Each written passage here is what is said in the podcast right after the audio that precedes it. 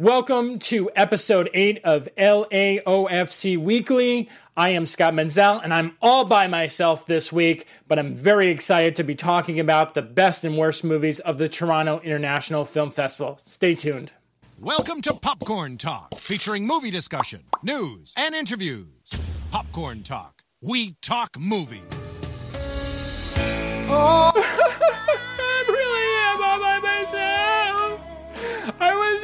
expected to do this show by myself, but I am. Ah. I really was not expecting to do this show all by myself today, but unfortunately, uh, my wife, Ashley Menzel, had an emergency that came up last night and was not able to attend this episode. So you get a throwback if you've ever seen a YouTube video with me from like five or six years ago where I did YouTube videos talking about movies. This is going to be an entire episode where I'm going to recap my thoughts and my feelings of the 2018 Toronto International Film Festival. It was a incredible year this year. There are going to be so many films that people are going to continuously talk about throughout award season and probably into the next couple of years because there's a lot of great stuff that premiered at the festival. So, how this is going to go is I'm going to spend most of the time talking about the positives. There, there really wasn't that many negatives at the festival, at least the movies that I saw. But I do want to talk about the best movies first because I feel like that's what everyone wants to hear. What are the movies that you're going to hear a lot about coming in this upcoming award season and the ones that have the most exposure and the most hype and whatnot? So, I'm kind of going to jump around a lot. I want to also say that I'm not going to do a standard like this is number one, this is number 10. I'm just going to run down 10 movies in no particular order of uh, of the ones that I feel were the best of the best at the festival. So, um, one of the movies that I want to talk about is actually one that I saw at the Telluride Film Festival, which went on to play at the Toronto International Film Festival and that is Boy Erased. Now, Boy Erased is uh, directed and written by Joel Edgerton, and it is based on a memoir by Garrard Conley. Now, this movie stars Lucas Hedges, Nicole Kidman, Russell Crowe, and Joel Edgerton, and it's about a young man who is sent away to gay conversion therapy. And this movie feels very raw, it's very emotional, and Lucas Hedges gives probably the best performance of his career so far in this movie. Um, it is a film that is very difficult to watch at times because it feels very authentic and it feels like something that someone has really experienced. It's, it's something that you can tell that the actors, uh, Joel Edgerton himself, felt very connected to when bringing this story to life on the big screen. Um, Nicole Kidman has had a fantastic award season so far. I know it hasn't even really officially started because neither of these movies have come out yet, but She's in a movie called Destroyer, which I didn't think the movie was that great, but her performance is spectacular. She is amazing in that. I can see her actually getting nominated for uh, Best Actress. But her role in this one, she's a supporting character, and she's the the supporting actress role in this movie, and she plays Lucas Hedges' mom, and they have this wonderful relationship throughout the film, and the scenes between the two just feel so realistic, like you're watching a real mother and son kind of talk about all these things going on in their lives, and the fact that she kind of doesn't know what to make of her son being gay. And I really think this was an interesting story because in the film, Russell Crowe plays Lucas Hedges' father, and he's a, a minister. So obviously, you know, in a small town, the church is not very open minded. They look down upon homosexuality. So to send, you know, his son away to this gay conversion therapy, it is just almost heartbreaking to see. But the what makes this movie so incredibly effective is kind of peeling back those layers of what it was like to be inside gay conversion therapy and the ridiculous um, practices that they do in this in this this this Hey, it's Kaley Cuoco for Priceline. Ready to go to your happy place for a happy price? Well, why didn't you say so? Just download the Priceline app right now and save up to 60% on hotels. So, whether it's Cousin Kevin's Kazoo concert in Kansas City, go Kevin, or Becky's Bachelorette Bash in Bermuda, you never have to miss a trip ever again. So, download the Priceline app today. Your savings are waiting. Go to your happy place for a happy price. Go to your happy price, Priceline. Therapy. Um, the way that they make people sit down and yell at one another and scream and and and say, "Oh, you hate your father. It's you're angry about that." And and, and the the beatings and all this stuff. It, it's it's so shocking to me that we are in 2018 and this stuff is still going on. It's really really upsetting and sad, but I can see Boy Erased being one of those movies that you're going to hear so much about during award season because I think Lucas Hedges, Nicole Kidman, and Russell Crowe can all be nominated for various awards for this film and their performances. So I really enjoyed this. Uh, next movie up is Fahrenheit 11/9, not to be confused with Fahrenheit 9/11. Uh, this is the uh, new documentary from director Michael Moore. And uh, as as you probably can tell from the trailer that came out a few weeks ago, it is not a pro-Trump movie. But if you know Michael Moore, that should be no surprise. What really shocked me about this movie is that it's it's less structured than most of Michael Moore's documentaries. I, I've I've been a big fan of his uh, pretty much since the beginning with Roger and Me. I, have watched the te- television series that he put out, uh, The Awful Truth. I've watched Bowling for Columbine. Every movie, I haven't missed one. Let's just put it that way. And this is by far the most angry, the angriest film that I have seen from director Michael Moore. This is a movie that serves as a wake up call to America. And to my surprise, and I'm sure many others in the theater, um, Michael Moore is very much known for being a, a, a, liberal, a Democrat, someone who who preaches to the choir, so to speak. And um, you know, I fall underneath his belief systems. I, I follow his politics, and I believe in his politics. But what's so surprising about this movie is how upset he is and how he goes after everyone. He shows how the Democrats don't really do anything and that the Republicans, you know, you know, remain strong and they don't cave in like the Democrats do. Um, there's a lot of topics that are, are, are discussed. If you've seen other Michael Moore movies like Fahrenheit uh, 9/11, the whole entire movie is just Bush bashing. You know, one of his weakest movies, in my opinion, because it is just him bashing Bush the entire time. You know that the entire movie is just him whining about Bush and saying, "Oh, look at all these bad things that he did."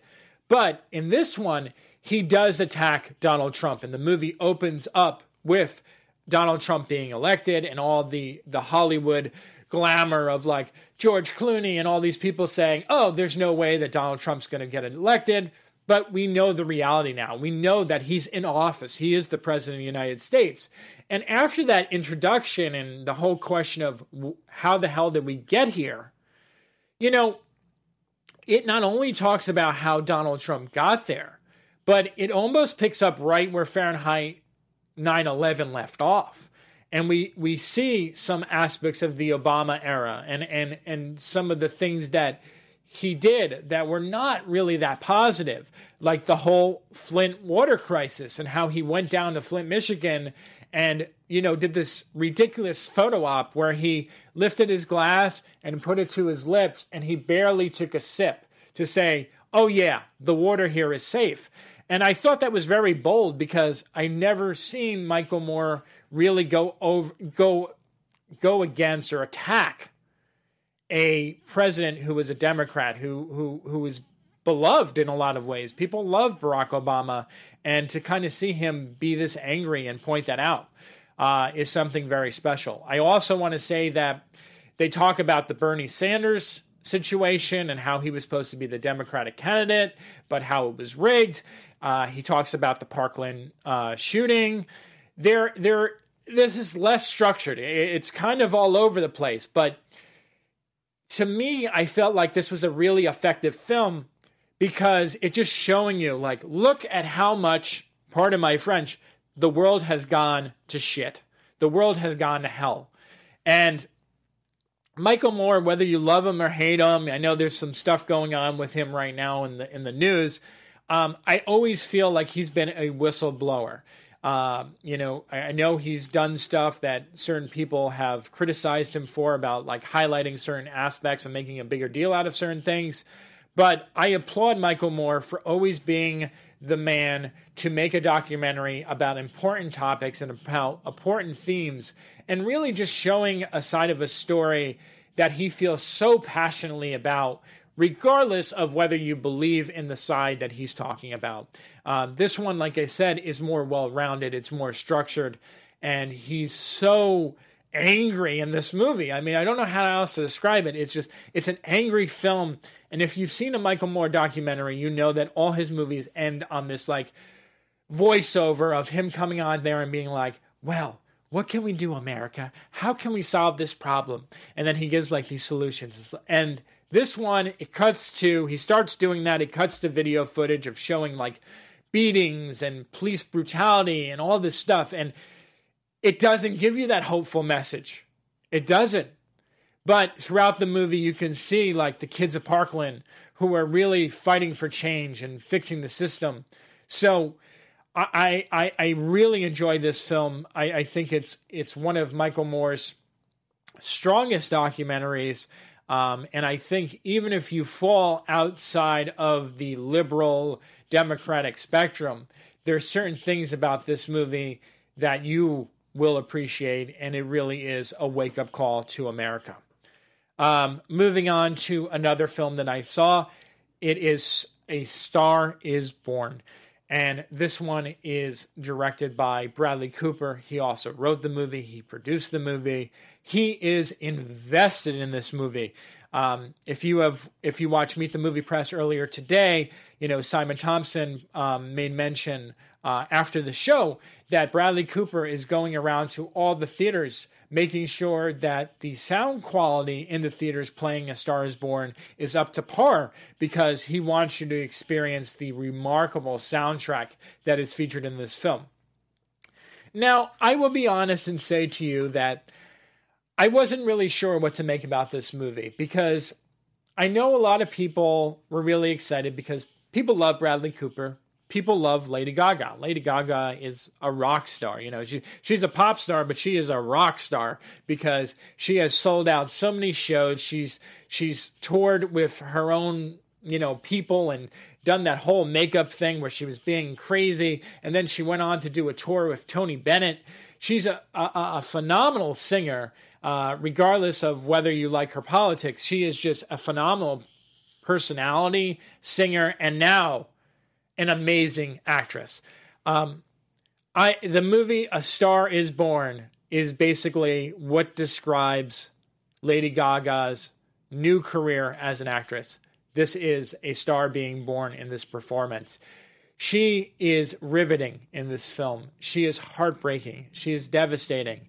And it is so nice to see Lady Gaga take off all that makeup and just be her, be her. She is she is in a lot of ways, I feel playing an extension or maybe even herself in this film. But the performance is so emotional and so raw that this is one of the ones that I feel is going to be the talk of award season. Everyone's going to be watching this movie and talking about Lady Gaga's performance. Not to say that Bradley Cooper is not incredible in this film, too, because this is one of the best Bradley Cooper performances as well. Um, you can tell he's so invested in telling the story. His chemistry with Lady Gaga is so perfected. It's it's just beautiful and touching. And there's another movie I'll be talking about in a few movie in a few minutes. There's actually a couple of them that deals with addiction. And Star is Born is the first of three movies that I'll be talking about today that deals with addiction.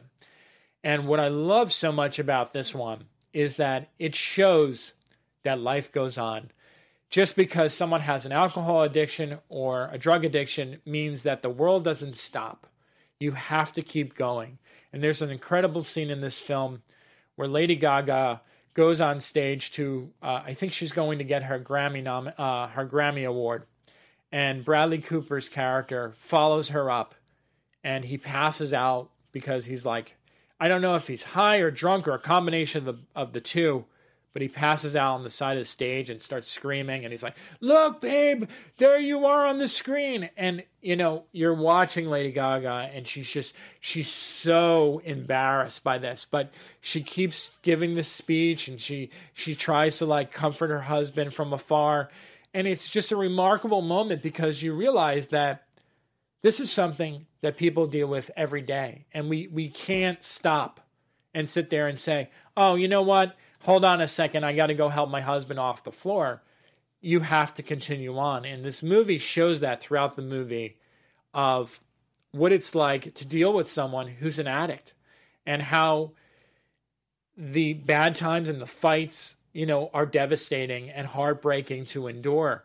But at the same time, you you have to give the person the benefit of the doubt that they want to change and that they're going to get better and sometimes they just don't that's the reality of addiction. And I feel like this movie handles that so incredibly well. And it's done in such a beautiful package with an amazing soundtrack. I will tell you right now that there is no way that this movie will not get nominations for Best Actor, Best Director, probably, and Best Actress, but also Best Original Song. This soundtrack is going to break records. I this is remember Greatest Showman last year. Everyone loved that, I, including myself. Loved that soundtrack, and it went on and on and on. And you heard that "This Is Me" song everywhere. Every one of the songs in this movie is just phenomenal, and it, it just showcases not only Lady Gaga's talent as a singer, but Bradley Cooper, who is is doing this remarkable almost tribute or homage to Sam Elliott throughout this movie with his voice and his singing talent is is just amazing as well. So um, this one is going to be another one that you are going to hear nonstop buzz and praise going into award season. And man, uh, I cannot recommend this movie enough. It, it's terrific. Um, my favorite movie, and, and I know I said I wasn't going to do like actual numbers, but my absolute fam- favorite movie at the Toronto International Film Festival this year was The Hate You Give, which is based on a young adult novel. And it, it's a film that examines uh, police uh, shootings and brutality and neighborhoods that go unnoticed because you know the government and the system just fails to look at these these these families and these kids and the lives of you know people who are forced to go into the drug trade and all this stuff and it stars uh, Amanda Amanda.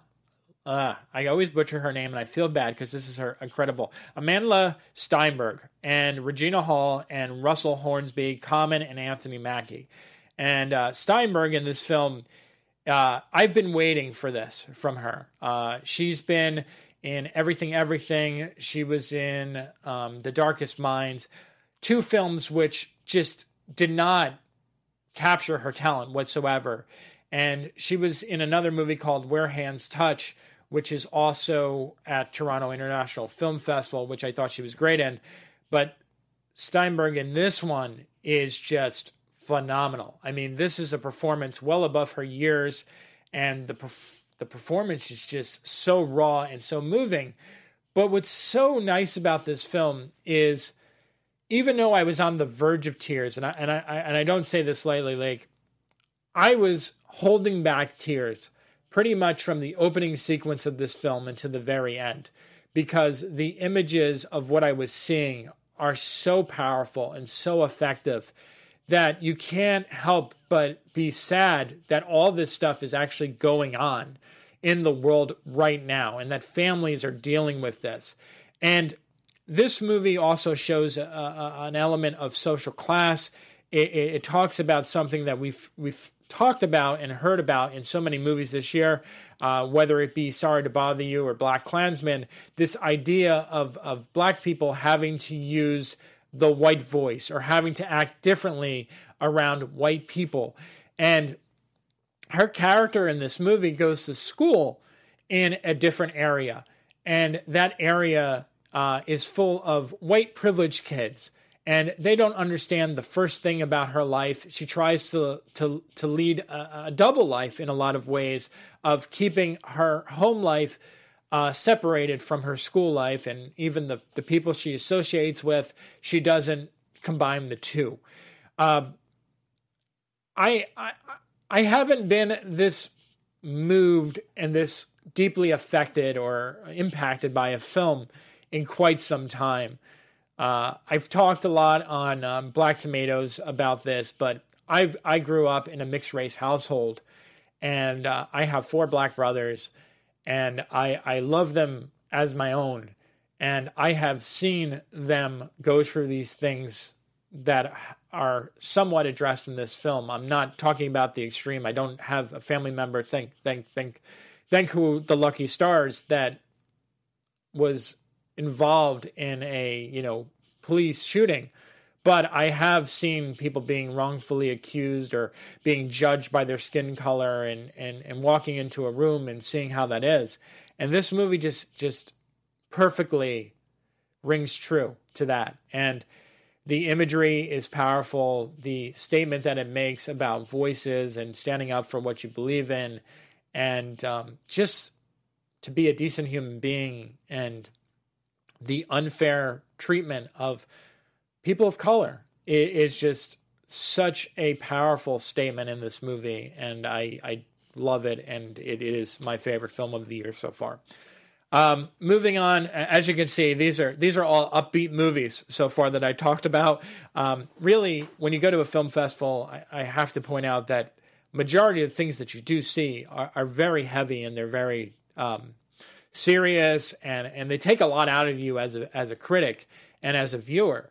Um, I see three to four movie, three to five movies, I should say, a day so every once in a while, when I when I see the next movie on my list, it, it's a very welcome change.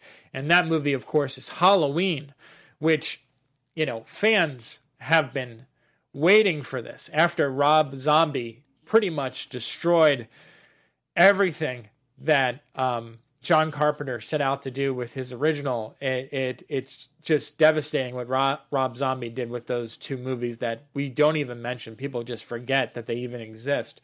But I will say that David Gordon Green, who got the permission of John Carpenter to go ahead and be part of this film, has created something that fans have been waiting 40 years to see. This is the best Halloween film since the original. And I know that's a bold statement to make because this is a franchise that people adore. But this movie gets everything right. It's it's it's it's about female female empowerment without being preachy about it. It's all about Jamie Lee Curtis and her waiting for Michael Myers. It's the passing of the knife, as I like to say, from generation to generation. It is a really well crafted film that has a ton of scares. It has a lot of blood but it also showcases how Jamie Lee Curtis has truly made this character, Laurie Strode, her own, and that no one can replace her as this character. This this role is iconic, and some of the dialogue in this film will make audiences cheer. I was at the Midnight Madness premiere, and I mean, people went crazy for this movie and uh, fan fanboys and fangirls uh, are going to love this. I, I have seen a couple reviews that have not been as kind to this movie, but I do feel like people sometimes go in expecting a little bit too much. Uh, I think this hits all the right beats. I think it's the story that fans want. Um, you know, some people may say that's a little bit too much fan service. But for a franchise like this, I think this is something that people are going to see over and over again. And Blumhouse has done it again with this movie. Uh, I foresee this one being one of the biggest horror films of of you know, the next couple of years. I really do. I, I see this one doing dynamite at the box office. All right. Next movie up is Ben is Back, which is directed and written by Peter Hedges, who is the father of Lucas Hedges, who was not only in Boy Erased, but he was also in a movie called Mid 90s, which I'm not going to talk about because I was very underwhelmed by that film. Um, but this one is a personal story to Peter Hedges. You can tell when you watch this movie that um, he is someone who has dealt with someone in his life that was struggling or has battled or he has lost due to addiction. And this one tackles drug addiction, and Lucas Hedges plays the son in the movie. His mother is played by Julia Roberts, and the stepfather is played by Courtney B. Vance.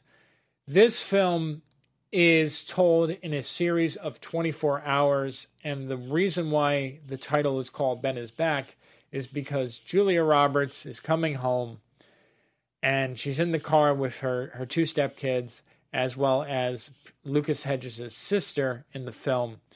And they pull up to the house, and Ben, pay, uh, played by Lucas Hedges, is just standing there. And they're all confused why he's there. It's Christmas Eve. How did he get out of rehab?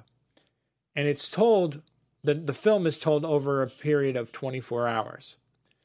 And through this 24 hours, we watch Ben struggle with his addiction, but we also get to see this family in a lot of ways kind of fall apart again as they deal with a kid who is struggling with overcoming his addiction. I want to say that Julia Roberts has not been this good since Closer, the film Closer, Mike Nichols' film this performance is one that I think I don't I don't want to say for sure that's going to be one of the, the talks of award season, but I can see it becoming one. It is just a passionate performance and one where you can see in her eyes, in her delivery, that she is really into this role and she feels the pain and the mother's love that she wants her son Ben to be you know, free of these demons, these this this addiction that he's fighting. And the movie takes this really weird turn of events where you set up and you really get to know this character of Ben and you like him. But as the film goes on, something happens in their home and they go on this car ride together. And as they go on this journey, Julia Roberts gets to see Ben and his secrets. And it's kind of devastating to watch. It's very realistic, it's very raw. And it's not a movie that's showy. So there's a lot of buildup in this movie about, oh, what's going on with the addiction? What's what's going on with the past?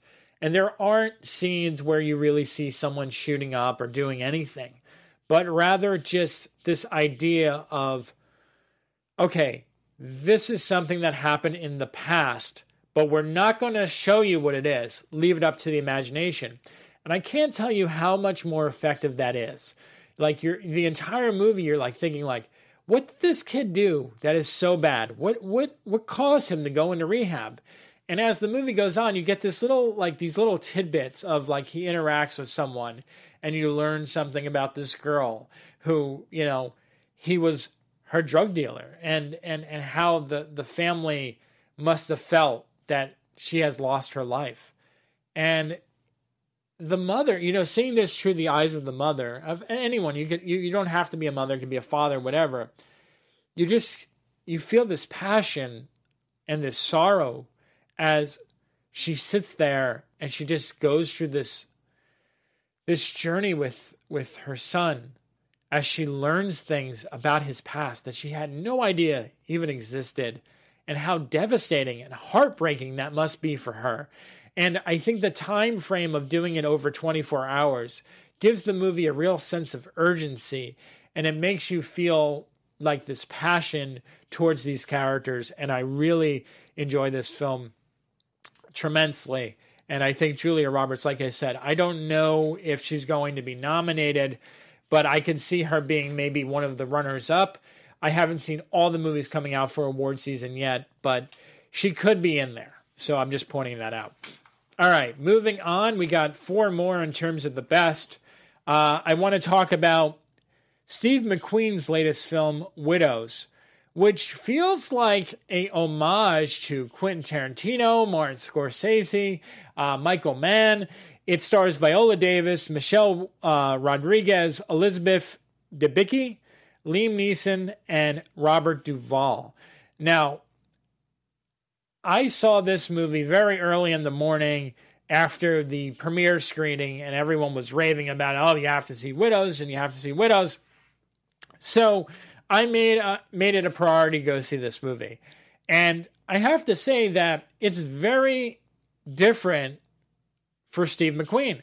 I I think this movie showcases how versatile of a director he is, and this is a genre that he has never done before but it is so well done. And these characters i mean this you talk about another movie of female empowerment. I, and I, I will compare this movie to oceans 8 because ocean oceans 8 to me was such a disappointment because the highlight of uh, oceans 8 is uh, anne hathaway playing anne hathaway.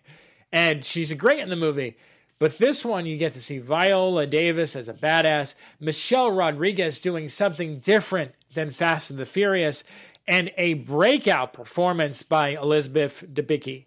She is so good in this movie. She is the reason to see this movie. And her character goes from being really kind of cutesy and funny to really dark and serious. And I love the switch in her personality. Um, this one, it's it's hard to say. A lot of people are talking about this one. Is it going to be awards contender? And I don't know because is it a great action movie? Is it a great like crime drama? Yes, it's really good. It has some powerful imagery, but I don't know if it has what it takes to be an awards movie. Like, we have such a strong year for movies this year. I mean, I'm thinking back to you know Black Panther and BlacKkKlansman and A Quiet Place and Hereditary and Won't You Be My Neighbor. I mean, Tully. There, there's so many great movies that kind of came out in the first half of the year, and then these movies that I already talked about and a few more on this list. It's hard to really say if Widows is going to have that award season presence. Um, I would think just like Julia Robertson in Ben is Back, it might be a runner up. But if I was going to say anything, I, I really think that Elizabeth Debicki should be the one who's getting a lot of award season praise. Um, again, I love Viola Davis. She is a remarkable actress who can take on any role. Um, but really, Debicki was the one who really stood out in this film to me and was really someone that gave a performance that I didn't expect. And I thought she was just phenomenal in this movie. Um, Robert Duvall, it's also great to see him.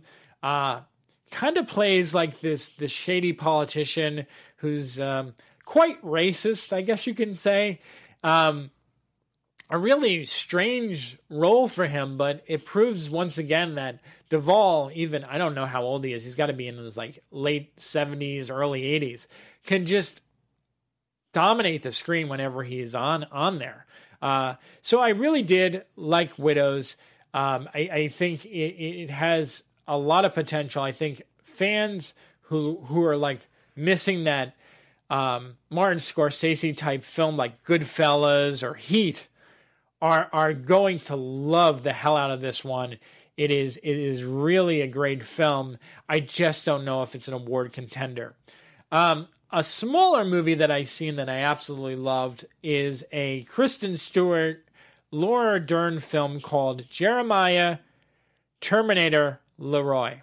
And this is about a author named Laura Albert, played by Laura Dern. And this is based on a true story um, about J.T. Leroy. And J.T. Leroy is not a real person, if you don't know this story. But this author pretty much wrote a bunch of books that fabricated this person. And when there was so much popularity around these books, she went to her sister in law, who, uh, in which this movie is based on the memoir of uh, Savannah Knoop. And she is played by Kristen Stewart in the film. And what's what's so interesting about this movie, in my mind, is that Kristen Stewart is so perfect for this role. And she's so born to play this character because part of it feels like you're watching Kristen Stewart in reality. And I know my wife, Ashley, who was supposed to be doing this show with me today, has mentioned that is this a case of life, um, art imitating life? And I feel like on some hand, on, in some ways it is, but this story is so remarkable. And Stewart just embodies this character in a way that you forget that you are watching Kristen Stewart, and she does become JT Leroy. And sure, that might have to do with how much she hates the spotlight, but the, it does also speak to how incredible of an actress she is and how she can just get lost in performances. And it's weird because as the movie goes on, you really see her becoming stronger as a person and being more vocal. She she she was someone her character Savannah, uh, Savannah was someone who is very almost like eh, I'll just go with the flow type person, right? Like she didn't really um, fight anything. She just kind of went along with everything. And as she gets more and more invested in the story, which I mean is is wild if you think about it. This this was a film, well, not a film, but this was a story that actually happened during a time where we were where we had the internet at our fingertips, where people were on the internet, and how people who read books, who are are so invested and engaged in stories, did not find it odd that this went on for I think a period of uh, five or six years, where Savannah just went around playing, pretending to be a man, and playing JT Leroy, and she went on tours and did speeches. And so few people called her out on it. And and no one thought it was weird even though like Laura Dern plays the author but she also has like this alternate personality where she goes along the road with JT Leroy and she speaks for her or speaks for him. And it's it's it's it's wild and crazy and weird. I, I don't know. I, I I really was taken back by this film because it, it's one of those movies where the truth is stranger than fiction. And I, I found this, I found when watching this movie that I was just so heavily engaged uh, about how this all played out and how bizarre and weird it was, but how incredible it was that everyone kind of went along with it for so long. Um, I should also mention that um, Diane Kruger is in the film. She plays a actress who wants to buy the rights to uh, JT Leroy's story, and that is also based uh, in in truth on another actress who I will not mention, but you should look up this story. It's pretty phenomenal. Again, uh, I don't know if this movie is going to go uh, places. I don't. I don't think it's going to get a major release. I, I can see it being picked up by a smaller studio and have a nice little uh, round on the indie circuit. But I do recommend checking this one out. I really, really enjoyed it. Um, moving on to, um, well, we're almost two in to the last movies of the best. Uh, I want to talk about Hotel Mumbai. And Hotel Mumbai is by a director, uh, Anthony Maras. And this was a film that came as a recommendation. Uh, I wasn't really sure that I was going to see this film, but I went to see it off of a recommendation from a distributor, and they said, You need to see this movie. It talks about the Mumbai attacks in 2008, and it is devastating to watch. Really, just a powerful film. Really, really difficult to sit through. The violence is it's just brutal. I mean, you see blood flying out of people's heads. They, these these terrorists did not hold back, and this film is such a realistic portrayal of terrorism. And um, I don't know when it's going to be released, but it does star um, Dev Patel, Armie Hammer, Jason Isaac. Uh, just a really great film and uh, powerful stuff. I don't want to give too much away. It, it, all you need to know is that most of the movie takes place in a hotel. It's about the Mumbai attacks in 2008, and it's brutal, really, really brutal, but a must see movie from me. Uh, lastly, um, I'm not going to be able to talk about the uh, worst films, which there wasn't that many. I will just let me just run through this real quick. The the disappointing films for me were The Sisters Brothers, The Lie, Beautiful Boy, and First Man. I'll probably talk to them. Tune into uh, Black Tomatoes. I might be able to get get to some of them uh, later on that show. That is on Sunday at 5 p.m. on Black Hollywood Live. But for the last movie before I have to go, I want to talk about Green Book, which is a Peter Farrelly movie.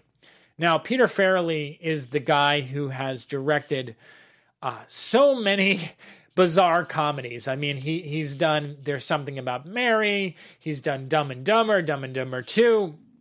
He's a comedy guy. And this movie is a dramedy, which is a nice change of pace for him. It's also the first time that Peter has worked without his brother by his side. And I think this is a terrific film. It is a Oscar film, but it's not the standard Oscar film for many reasons. Unlike a lot of the other movies that I talked about today, it tackles very serious issues like sexuality and racism and the whole Jim Crow law that existed in the, the 60s. But it's very lighthearted and fun. It's it's a buddy road trip comedy, and it stars um, Viggo uh, uh, Viggo Mortensen and Mahershala Ali, and these two play this oddball duo, and they just work so well together. Their dialogue is fantastic. The chemistry is off the charts. And it's a somewhat depressing film, but at the same time, it's the feel great film of the year. It makes you think about certain aspects of life and racism and sexual orientation and having to pretend, once again, pretending to act one way around you know uh, certain people and another way around other people. Again this this topic has been so much at the forefront of so many films this year and this one it, it does so in such a, a a positive and comedic way that that feels very lighthearted and fun. So green book uh, green book comes out very soon. I think it's november 21st highly highly recommended um, if the oscars want to really change stuff up this year they would nominate Green Book. I do see it being nominated for Golden Globes for sure. I don't know about the Oscars, but if they want a nice change of pace, I think this is a movie that they should be looking at. So that does it. Um, I apologize. I, I, kind of ran out of time. It's amazing that I did this show by myself and I was able to uh, get through 50 minutes without even doing everything that I wanted to do. But um, those are the best movies that I feel I saw at TIFF. There were a lot of other movies. I saw about 30 movies in total. Um, sure, surely there was a lot of great other films. Um, I just wanted to kind of narrow this down and give my 10 best. But uh, thank you so much for watching this episode. Next week, we will be back. We will have a full panel. Uh, we're going back to our normal schedule, our normal programming, where we're going to be talking about like the movie pick of the week again. And we're probably going to start doing a segment every week about um, award season since we are now officially in the season. So we will start that next week. And I'll have a, a full panel with me. And it won't just me, be me talking for an hour. So thank you so much for watching. Thank you for supporting this show. Um, I really do appreciate it. Everyone in our organization appreciates it. They love doing this show. It's very, it's very much a passion for everyone. We we we love cinema. We love we love talking about this stuff. So thank you for supporting it. Uh, if you want to catch more of me, you can go to weliveentertainment.com. Uh, I also do Meet the Movie Press, which is on every Friday at 9 a.m. on Popcorn Talk Network and then also Black Tomatoes with Carla Renata, which is on Black Hollywood Live at 5 p.m. Until next time, guys, thank you so much for watching, and I'll see you next week. Take care. From producers Maria Menounos, Kevin Undergaro, Phil Svitek, and the entire Popcorn Talk Network, we would like to thank you for tuning in. For questions or comments, be sure to visit popcorntalk.com. I'm Sir Richard Wentworth, and this has been a presentation of the Popcorn Talk Network. The views expressed herein are those of the hosts only and do not necessarily reflect the views of its owners or principals.